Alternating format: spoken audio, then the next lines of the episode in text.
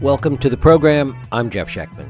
It's always so interesting when all the assumptions we make about history turn out to be wrong, or at least slightly ajar.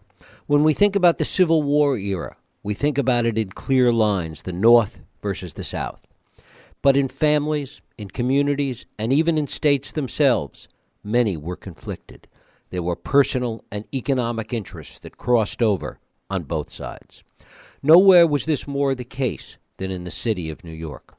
While seemingly a part of the North, New York's economic interests in cotton, shipping, and even the slave trade made New York what it always had been a capital of commerce. As such, its interests were often conflicted. This is part of the story that my guest John Strausbaugh tells in his new book, City of Sedition. John Strausbaugh has been writing about the culture and history of New York for over a quarter of a century. He wrote the epic history of New York's Greenwich Village, and it is my pleasure to welcome him here to talk about his newest book, City of Sedition The History of New York City During the Civil War. John Strausbaugh, thanks so much for joining us. Thank you for having me, Jeff. It's great to have you here. You know, it's really easy to think of New York as part of the North and its interests aligned with the North. But as today, New York was really a center of shipping, a center of commerce, and it really looked to its economic interests, it seems, before it looked at anything else. Yeah, well, it, New York was um, uh, was fighting its own civil war at the same time that the country was falling into civil war. Um, by far, the majority of New Yorkers, in some way or another, profited from the huge cotton international cotton trade. Um, and so that made them very sympathetic to the South and very pro slavery, uh, or at least anti abolitionist. But at the same time, there was a small and very influential uh, uh, kernel of abolitionists in New York, like uh, Reverend Beecher and uh, Horace Greeley, who made a huge impact in their own way on the other side, on the abolitionist side. So th- it was a very New York had a huge but hugely confused influence. Mm-hmm. And when this played out in New York, was it playing out? Obviously, you mentioned Horace Greeley. Was it playing out in the press? Was it playing oh, out absolutely. in the media of yeah. the time, or was it also playing out on the streets? Uh, both. Um, in the media, New York had uh, you know many papers at the time. Um, the ones that were conservative and pro South were as if you read them now, they're just outrageously racist and and um, white supremacist. But at the same time, you had what was in effect the most liberal paper in the country at the time, the Tribune, which was uh, Greeley's paper. Um, so you had both. And then on the streets, it wasn't just you know bankers were involved in the cotton industry, obviously, and shipping people and, and manufacturers, but also an awful lot of workers in New York, and they were uh, roused by those conservative newspapers to be very anti-abolitionist because they feared that uh, if the four million people who were enslaved in the South were freed, they were all going to come north and take away their jobs. And the newspapers, the conservative newspapers, kept telling them that over and over and over again. It's interesting when you read that how much it parallels some of the immigration arguments that go on today. Some things don't change, and there are demagogues and, and rabble rousers out there right now. And in my opinion, one of them happens to come from New York City. Who were the rabble rousers and demagogues of that period? We talked a little bit about some of the progressives. Who were who were the demagogues in New York then? Well, one of the great ones was uh, the mayor, uh, on and off mayor Fernando Wood. Um, when the southern states began to secede after Lincoln's election, he suggested that New York City should secede as well and become a free a free port, free and independent port city.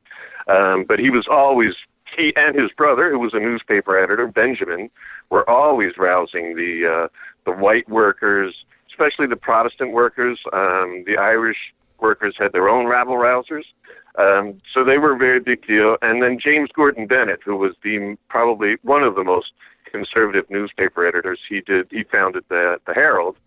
So you had the two big papers, the Herald and the Tribune. The Tribune was very liberal and pro-abolitionist, and the Herald was very anti-abolitionist and very pro-South. And the two warred it out every day. Talk a little bit about the bankers because they relied heavily on the cotton industry, as the industry did on New York bankers. Talk a little bit about how that played out. Yeah, uh, the the plantation South and New York City's bankers and shippers and manufacturers um, had a codependent relationship. Um, the spread of cotton of the plantations in the Cotton South was funded by New York bankers. Uh, they're usually through a middleman, but New York had almost all the banks in the country at that point. Um, so you came to New York for your loans, you came to New York for your lines of credit.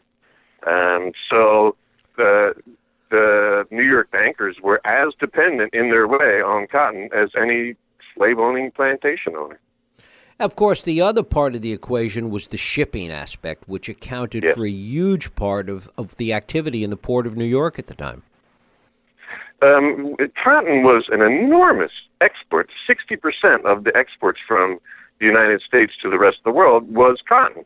Um, 40% of what New York shipped out was cotton. So it was huge. And it had interesting, it worked itself into American life in interesting ways. Um, much of the budget of the federal government in Washington in those years came through the customs house in the port of New York. So a lot of the goods that were coming back in New York and, and having customs charged on them were the result of the cotton going over, and then ships were filled with new goods and came back with it. So everybody was tied to cotton. Talk a little bit about how Lincoln viewed this conflicted attitude in New York. Uh, he was he knew very well that New York was in effect hostile territory. He knew that before he got elected. Uh, New Yorkers did not elect him. They voted 2 1 against him uh, in 1860 and again in 1864. Um, he got a very cold reception when he came through New York City on his way to the White House um, after he was elected. Um, but he also knew that if he was going to go to war with the South, he needed New York City. Um, it was by far the biggest city in the country, uh, the manufacturing center, the, the business center, the money center, and he needed it and was not at all sure that he could count on. Were there political leaders in New York that saw New York in a unique place in this civil war and in the even before the war in the in the run up to the war and thought maybe being in the position New York was in that it could do something to avert the war or at least bring it to a faster conclusion once it had started. Yeah, uh, both. Um, there were a lot of the same business leaders who were so involved in the South were terrified of a war because um, their businesses would be cut off instantly, and they in fact were, um, and they'd be left holding um, what were in effect billions of dollars, millions in their time, but it would be billions in our time, uh, dollars of Southern debt that they thought was never going to get repaid. Um, and they thought that you know at least 40% of their shipping was going to disappear, which it did for a while. So they lobbied Congress. They got petitions up. They they begged their Southern partners not to secede and not to go to war. Um, didn't work. Once the war broke out, what was the relationship between the leadership of the Confederacy and people in New York? Uh, there were New York newspapers who continued to be very uh, pro South and pro Confederate during the war. Um, there was a point at which Lincoln got sick of that and uh, had several of the papers uh, suspended, and a couple of the editors actually w- were arrested um, for seditious talk. Um, the South looked to New York as an important center of uh, anti-war agitation, um, and at toward the end of the war, sent saboteurs to New York and to Chicago with the idea that they were going to burn, start those cities burning, and that would uh, incite uh, other people in the North, and there were a lot of people in the North who were against the war. There was a large anti-war movement, which we don't hear about. Um, that would incite them to ri- rise up and put an end to the war. There were New Yorkers who colluded with those Confederate saboteurs to burn their own city down. Talk a little bit about the slave trade because the, the, it's one aspect of New York that historically has been conveniently forgotten. Yeah, you don't hear much about it, although there have been some very good books about it in, in recent years. Um, New York was the northern hub of the illegal international transatlantic slave trade right up into the beginning of the war. Um, it was openly practiced. There were slave ships being fitted out in New York Harbor every day, year after year. Um, there was very little that the U.S. Navy, which was tiny, could do to stop them. Um, the courts in New York were very loath to um, to convict anyone for doing it. So, although they weren't bringing many slaves into the United States, because at that point you didn't need to, the United States had enough slaves, a very stable slave population of its own. They were taking them to Cuba, they were taking them to the mines in Brazil, and it was uh, a large and and illegal, completely illegal uh, practice in New York City right up into the war until the, finally the only one slave ship captain who was ever hanged for it was hanged in New York City. Talk a little bit about attitudes in New York as the war progressed, as the ups and downs and some of the battles between the North and South would take place. And at various points, it was unclear how the war would play out. Talk about how that played out in New York.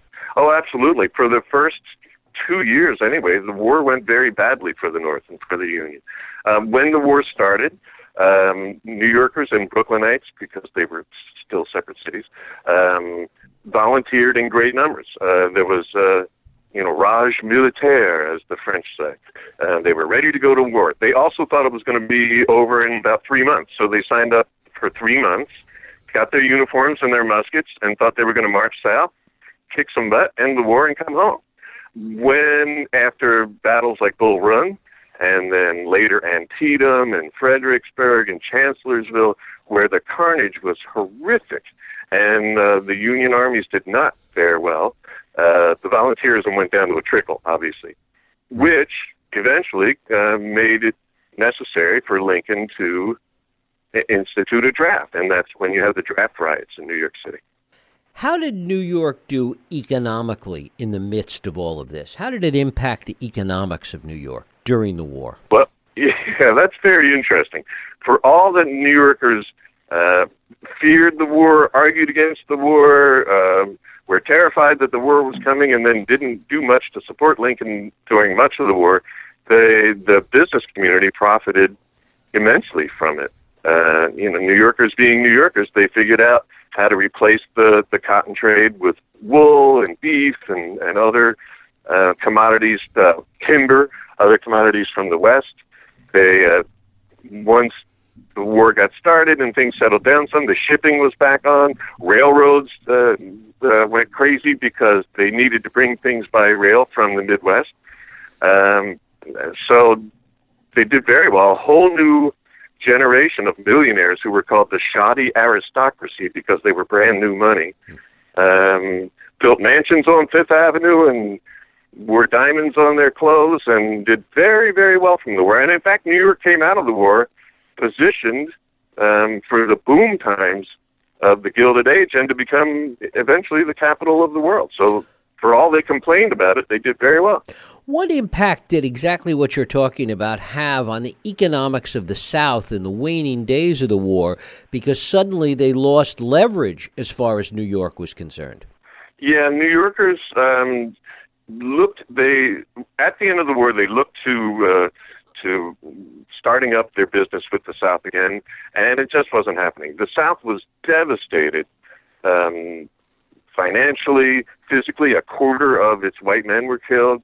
Um, uh, it was in ruins. Um, because we have to remember most of the war was fought in the South, and toward the end, the Union was fighting it very fiercely. Um, so the, New Yorkers did look to the South but decided there was not much there for them, and they continued to look west. The, those inroads they had made in the west during the war was where they they turned their attention. And the winning of the West, we think of it as cowboys and settlers, but an awful lot of that was financed out of New York City. Those in New York that supported the South, those that were concerned about the South, the slave trade, the economic connection to the South, talk a little bit about how they wound up as the war wound down you know, they didn't uh, do too badly. Some of them would get arrested, uh, but let out after a few months. Um, there were the ones who colluded with the Confederate saboteurs. Nothing happened to them. Um, and once the war, it was one of those wars, uh, like a lot of wars, that the instant it was over, people wanted to forget all about it. Um, there were people who had come, who had left New York and gone to fight for the Confederacy, some generals even. They came back and got their jobs back in the city government and uh, so there there wasn't much impact for even though they had been you know traitorous and treasonous during the war. Once the war was over, they were fine. They just sailed on. Did it have any long term impact in changing the politics of New York?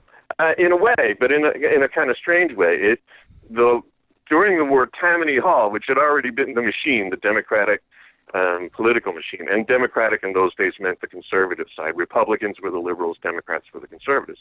Um, went into the war al- already quite strong, but by manipulating what was going on during the war, for instance, the how the draft riots were dealt with and how the draft was dealt with, Tammany Hall came out stronger than ever and would dominate New York politics well into the 20th century. And were there any recriminations in New York after the war about being so closely allied with the slave trade for so long? No, um, people forgot about it pretty quickly. Um, the people, the war was such a nightmare for everyone, or for at least, for let's just say for both sides, that people really wanted to put it behind them once it was over. Um, the North, uh, even though it didn't do well reaching out to the South in terms of business, um, it, it was very much in the in New York that the the kind of myth of the old South, the wonderful days of the plantation life, that comes out of New York City publishing houses uh, and New York City minstrel shows as much as anywhere. Um, uh, Varina Davis, uh, Jefferson Davis's wife, moved to New York City and was quite a popular figure in the city uh, in the post-war years. And did leaders in the North see New York as a city of sedition? Did, did they feel that New York had kind of sold out to the South during the war? Uh, it, it wasn't the, the the only major urban center that was very pro-South during the war. Chicago was as well. Um, and the whole Midwest, there were a lot of folks who were called Copperheads at the time, who were Northerners but were basically pro-South and pro-Confederacy. So New York wasn't the only place. It was the biggest and most important, but it had happened all around the North. And of course, after the war was over, as you say, it was as if nothing had happened. Everybody just went back to, to the business of business. Pretty much. Um, you know, the Gilded Age starts right after the Civil War, and uh, it's all about making money. And it's the it's the equivalent of the 1920s and the 20th century, the the post Civil War years, the Gilded Age.